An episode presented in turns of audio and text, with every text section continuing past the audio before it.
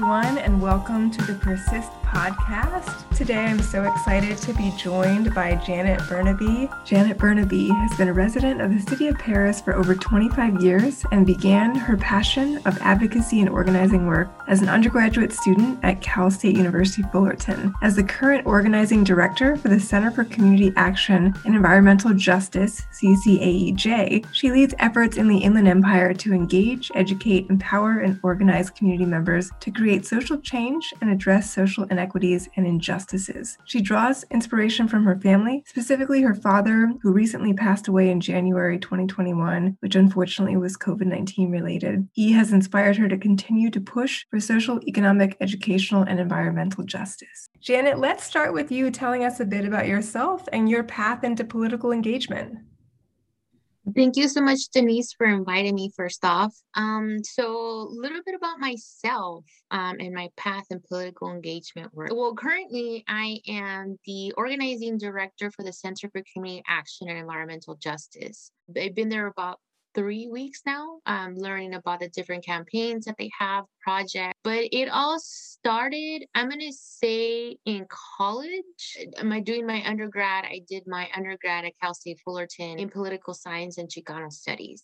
I think that was my first really um, understanding of, of the importance of me of myself to get engaged specifically in civic engagement or in the community overall because it all all it all seems to overline. Political science started off as like oh i'm i'm going to be a political science major but then i feel like there was um, something missing. Um, i felt like they i needed i needed to have like that drive or what am i working for? Um, and taking chicano courses it really just opened my eyes to say this is my drive my community, my family is going to be my drive. Um, to see those changes politically, civically, socially, like we are so underrepresented as a community of color.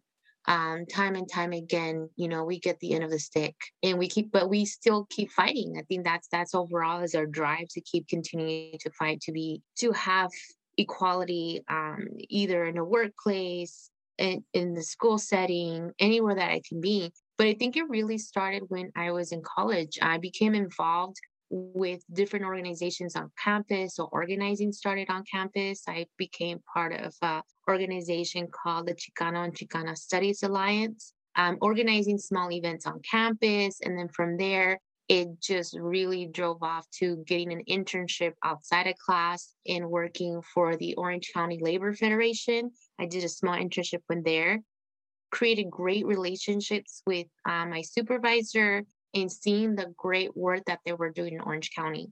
But then I also always wanted to come back home. I've I've been a resident of the city of Perris for 25 years now, and I wanted to bring that knowledge and my experience and that drive back home. Um, so I kept, you know, talking to my supervisor, hey, you know, I want to come back home. Like I, I, I know I went to school out there, but I want to do the work in my backyard. Um, so then I got connected with uh, UFCW 1167. They gave me a couple of small projects here and there, but then the one that really helped me was working with the Inland Coalition for Immigrant Justice. I was part of the research team, and that's when I was able to be out there in the community, talk to community members, learn about the issues, the barriers, the obstacles. How can we be able to help them? And they just needed to be they needed advice. They needed um, just to be able to get navigate themselves to the system. Um, even though um, if they were for example if they were naturalized citizens like okay what's next? How do i get myself involved? Um, you know after become registering to vote okay yeah my duty is to vote as as as a naturalized citizen but what's next? So answering those questions and helping them and guiding them just gave me that drive. Um, both of my parents became U.S. citizens. My dad, the first, I think the first term of that Obama became uh, the president, that's when he voted. So he inspired me. It just really, my my family inspired me. It wasn't a norm in my household to get politically engaged or civically engaged, but it started with with my family. Uh, honestly, that was kind of my my whole tidbit of seeing my dad come to a country that he was not familiar with because he came from Mexico. That's that's his hometown. and become a citizen, thrive, vote. That, mm-hmm. that, that's really it started. It started with my family. I love that so much. And thank you so much for sharing all about your journey into this work. And I, I, think that you hit on something really important that often comes up with our students who are taking political science classes. And, you know, those classes are obviously very interesting and very informative, but sometimes it's hard to get motivated to take the extra steps into political engagement work until it becomes personal right mm-hmm. so so thank you for sharing about your specific drive and really what pushed you from an identity perspective from a family and a cultural perspective to get involved in this fight for social justice and equity uh, and i know that when you and i met you were doing work for Mi Familia Vota and uh, i'm curious to hear more about your perspective on just the importance of voter engagement. Yeah my my well my my background also comes from working for the registered voters office for riverside county. I was an election technician helping out with recruitment of poll workers from students to different languages also teaching the poll worker training sessions so before election day trying to help get everything in tune to know what's going to happen pre-election on election day and post-election to be trained well so yeah, working with Mi Familia that really connected me to the community. I think that was one things with that was missing working at the registered voters office is the straight connection to community. I'm doing this, but why? What's my passion behind it? What's my motivation? So working with Mi Familia Vota, I was with them for about two and a half, three years. It was straight contact to community members, helping them out through coordinating um, citizenship and DACA renewal workshop and seeing their drive, like the reasons why they want to become citizens. And if they are not aware of, you know, what the next steps were, it's like, okay, you get registered, but what's next? Get informed, knowing that not just national elections are very important, but also state and local elections are very important.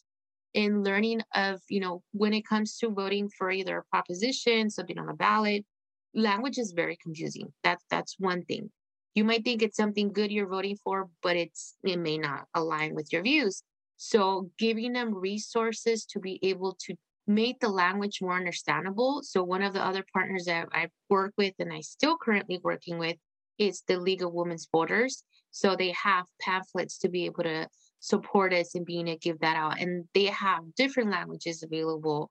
So that made my work very easy easier especially being able to be in that circle space of the League of Women's Voters, but being able to use the resources that they have available instead of me recreating a wheel is just the uh, the information is already created there. And also just a tidbit, I was asked to join uh, the board of the League of Women's Voters, so I'm actually very excited. I'm going to start that. It's still volunteer work, but I just love still love civic engagement. So I will be starting that in, in September, my position with them. Congratulations. That is so exciting. And that's a really fantastic organization to be a part of. Um, and also, congratulations on your new role with CCAEJ. You said you've been there for three weeks now. And um, I'm thrilled that you're working with that organization. And I'm curious to know from your perspective you know, there are a lot of environmental challenges in our country, but especially in this region of inland Southern California, we have a lot of challenges. And what are you seeing as some of the biggest barriers and challenges as it relates to the environment in inland Southern California? I think that one of the biggest challenges um, that I've seen currently in the IE region in reference to environmental issues is just the great amount of of warehouses being built in our backyards. The IE is known to be the capital of warehouses, and seeing, um, for example, you know, the continuum of warehouses being approved by planning commissions and city council and not taking in consideration the comments and the concerns of community members it's just absurd like what they work for us um, city council is you know held accountable through the community because that's who they're voted by. And it's just the biggest challenge is that is like, for example, I was on a city council meeting yesterday for the city of Fontana, and then just having 40 community members call in to oppose an additional warehouse next to a high school. And city council, mayor just not taking in consideration community members' comments. Like they voted on it. It was four to one. Only one council member voted um, to oppose it. And it was just these are the challenges that we're facing. Having big companies come into the communities and just taking over and not only we're talking about the air pollution that's creating from having these warehouses, from the trucks coming in, the noise, the dangers of having a warehouse so close to a high school, but also you're talking about, you know, the workers inside. These are not good paying jobs. The good paying jobs do, are not good in warehouses, not because of just the working conditions, but also the pay. These workers end up getting hired through through agencies, so they don't get any benefits. Um, mm-hmm. and this is one of the issues that, well, one of the things that the mayor would bring up from Fontana is like, these are great jobs. These are great jobs. They're not great jobs. They were so great. Why don't you work there? um, right. So it was just a lot. It's just like, how do you get through these council members? Like, mm-hmm. who is your main point of contact to be able to support and be on the community side? There was only one council member that opposed it his name is Jesse uh, Sandoval, and I was just so inspired by his story of why he opposed it because he lives there. That's his community. It's coming in his backyard.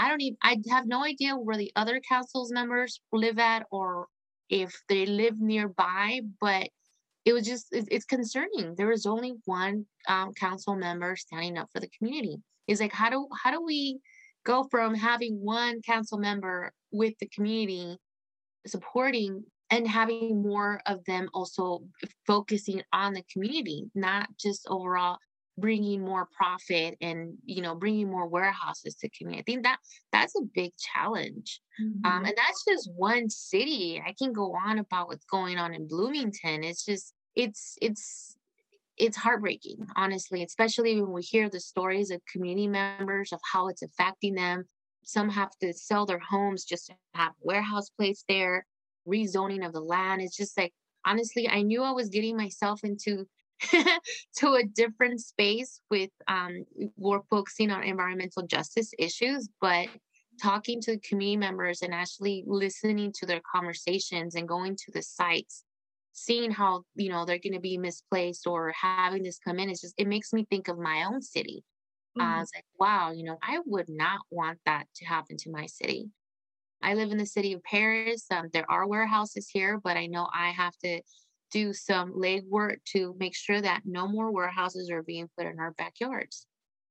Thank you for sharing all of that. And actually, this is precisely one of the reasons why I was excited to, to invite you to be one of the first guests in this podcast, because I think that so often when people think about political engagement, they think about um, those of us who are in elected office, right? And, and one of the goals of our Persist conference and now this Persist uh, podcast is to really help people understand that political engagement is so much broader than just who's in elected office or who's working for those in elected office, right? Like the the work that you just described is so important when it comes to moving the needle on not just equity and justice issues, but you know health issues, right? We're talking about people's day to day living environments that are toxic and being polluted more and more in this region by the logistics industry. And it's amazing that um, you know the work that you get to do right with an organization like CCAJ really does have an impact on people who are in elected office. And sometimes I know it can be frustrating because it's not always an immediate impact. But I think that the work you're doing is so important, uh, and you're raising consciousness and raising awareness of why policies need to change, right? Because sometimes in politics, we can be short sighted and think about, you know, oh, we're going to get a lot of money for this warehouse mm-hmm. to be mm-hmm. developed, right? But I think that the work that you're doing is so critical because it helps people see the bigger picture, right, of the environmental footprint, but also the the footprint of, um, you know, this type of a warehouse being built in a particular city uh, and how that will impact people for years to come. So I'm so happy that you're doing that work. Thank you so much for sharing that with us. And I know that you've had uh, a number of different interesting, you know, jobs in your career thus far. And I'm I'm curious to know about what do you think is the accomplishment you're most proud of thus far in your career and also what do you hope to accomplish in the near future? I think my an accomplishment that I'm most proud of this far in my career. I'm still learning a lot from being in my new position with CCAJ, but I'm gonna say mi familia vota. I think that really was my biggest stepping stone and put my foot in the door. I learned so much and I wore so many hats um, that I know that it was it was it was to make to train me um, and give me the skills to be where I'm at right now. Honestly, I cannot be more grateful for my former director, Samuel Molina. I mean, he's amazing. I learned so much from him. I still have a great relationship with him, and he actually um, inspired me and pushed me to apply to this position. and I think that's that's that's what we need. I think honestly, that's what we need when we have supervisors or team member or director that they want to see the best of you. They want to see you succeed. They they want to mold you and give you the skills so then you can keep going. Um, because there is a lot of work, and you know I really admire the work that he does. And I've had previous jobs where they didn't they, they just it, I was just a number. They wouldn't invest in me. They didn't want to see me leave because it was one less person on their team. And I'm like, well, sometimes we need to grow. Sometimes we need to move forward to something else.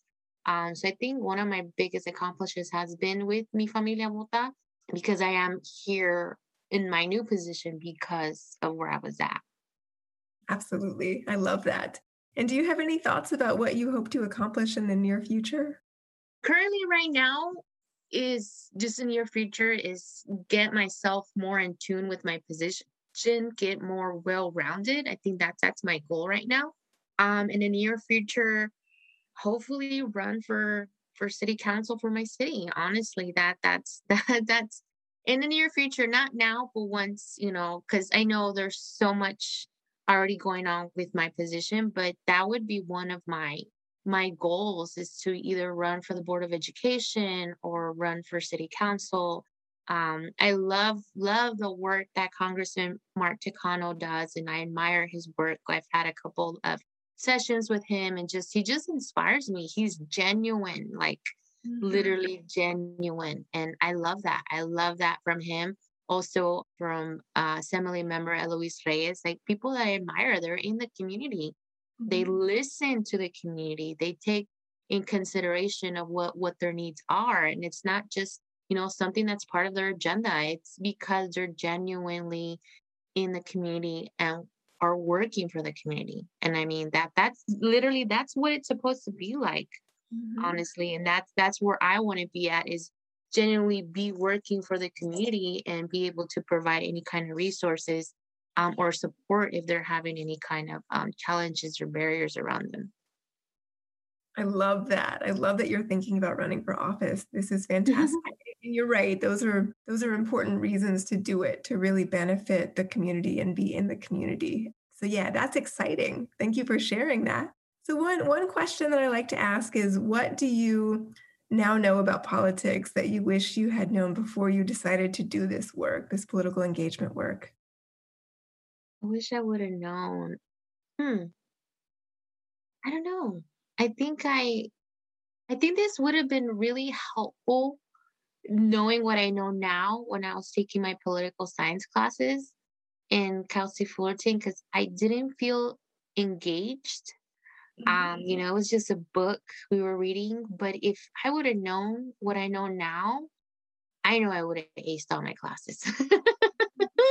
I took a course and it just it just daunting to me that I took a course in elections of California. I barely passed that class.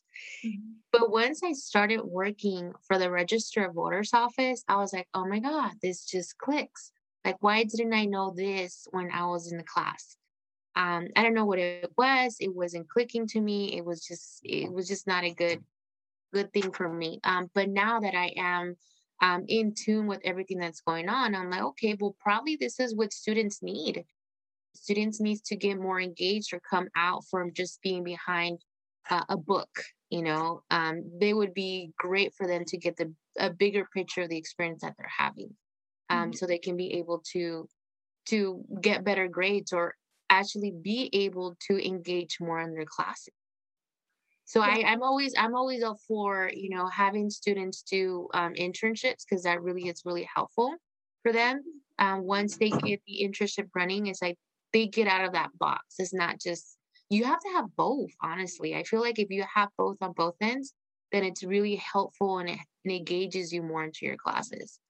That's a great piece of advice. I always like to ask also what one piece of advice would you give to our listeners, especially college students thinking about running for office or getting involved in the political arena? And I think what you said is so important.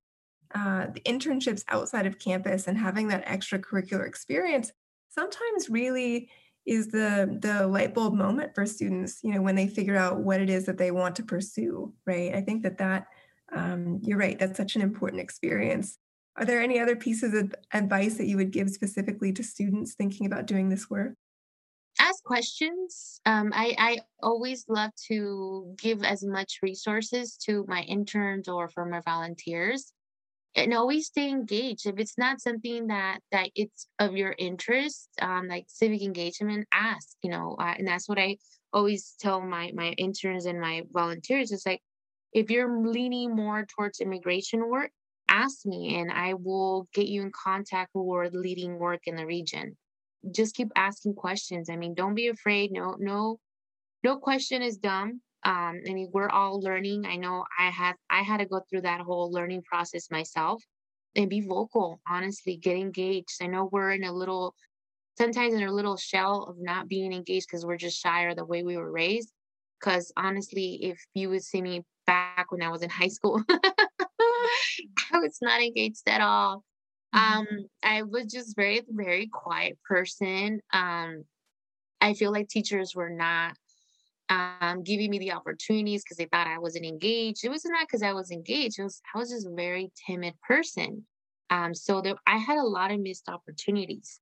So I would suggest for students just to be vocal, get out of the, you know that bubble because there is a really great world out there, and especially our community um, being able to support them in different forms i think that i think that's a great thing i agree and as we this has been such a such an enlightening conversation. As we wrap up i just have a fun question. Uh, what are your favorite things to do outside of work?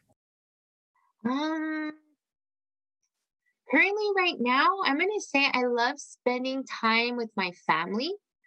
We we do a lot of things together. Um, i love walking in we have well I, we have but i live in the city of perris so we have the lake lake perris and just being able to walk and just you know close out everything that's put the cell phones down put everything down just focus you know just be in nature i think that's that's really beautiful we have a walking path as well here in perris where there's ostriches and llamas and it's so random but I love it. It's just, you know, just taking in, you know, the mornings and just just doing that. I think that's that's kind of like my my self-care part of it. And I mean overall just just being with family. I, I love being with my family as much as I can. Drawing, I love um I love painting, canvassing. Um I gave that I'm going to say that that fire to my daughter because now she took it upon herself to to cam I mean do canvassing most of the time and she does get um, little projects here and there that um, she get paid she gets paid for. So that's her side money right now, her little side hustle. But yeah, I, I think the art form and, and just being out there in nature kind of just gives me a, a, a way to unwind, honestly. That's so important. As you know, this political engagement work can sometimes be really heavy and really stressful. So I'm glad that you have all of these amazing outlets and you're integrating them into your life and your daughter's life as well. Um, Janet, this has been such a wonderful interview. Thank you so much for taking the time to be on the Persist podcast. And uh, I do hope students reach out to you. What's the best way for them to get in touch with you? Um, they can email me um, at the CCAJ email, which is Janet, J A N E T dot B at ccaej dot org. Fantastic. Thanks so much, Janet. Thank you. The Persist podcast is hosted by me, Denise Davis, Director of the UCR Women's Resource Center, and is produced by Rosa Tejeda and the staff in the UCR Women's Resource Center. Check out our Instagram pages for links to more episodes at UCRWRC and at UCR Persist. If you'd like to sign up for our newsletter, please email us at wrc at ucr.edu. We hope that this podcast inspires you and those around you to get involved in the political arena because we know that who is at the table absolutely matters. Finally, if you have any ideas for who a future guest should be on the podcast, feel free to reach out and let us know.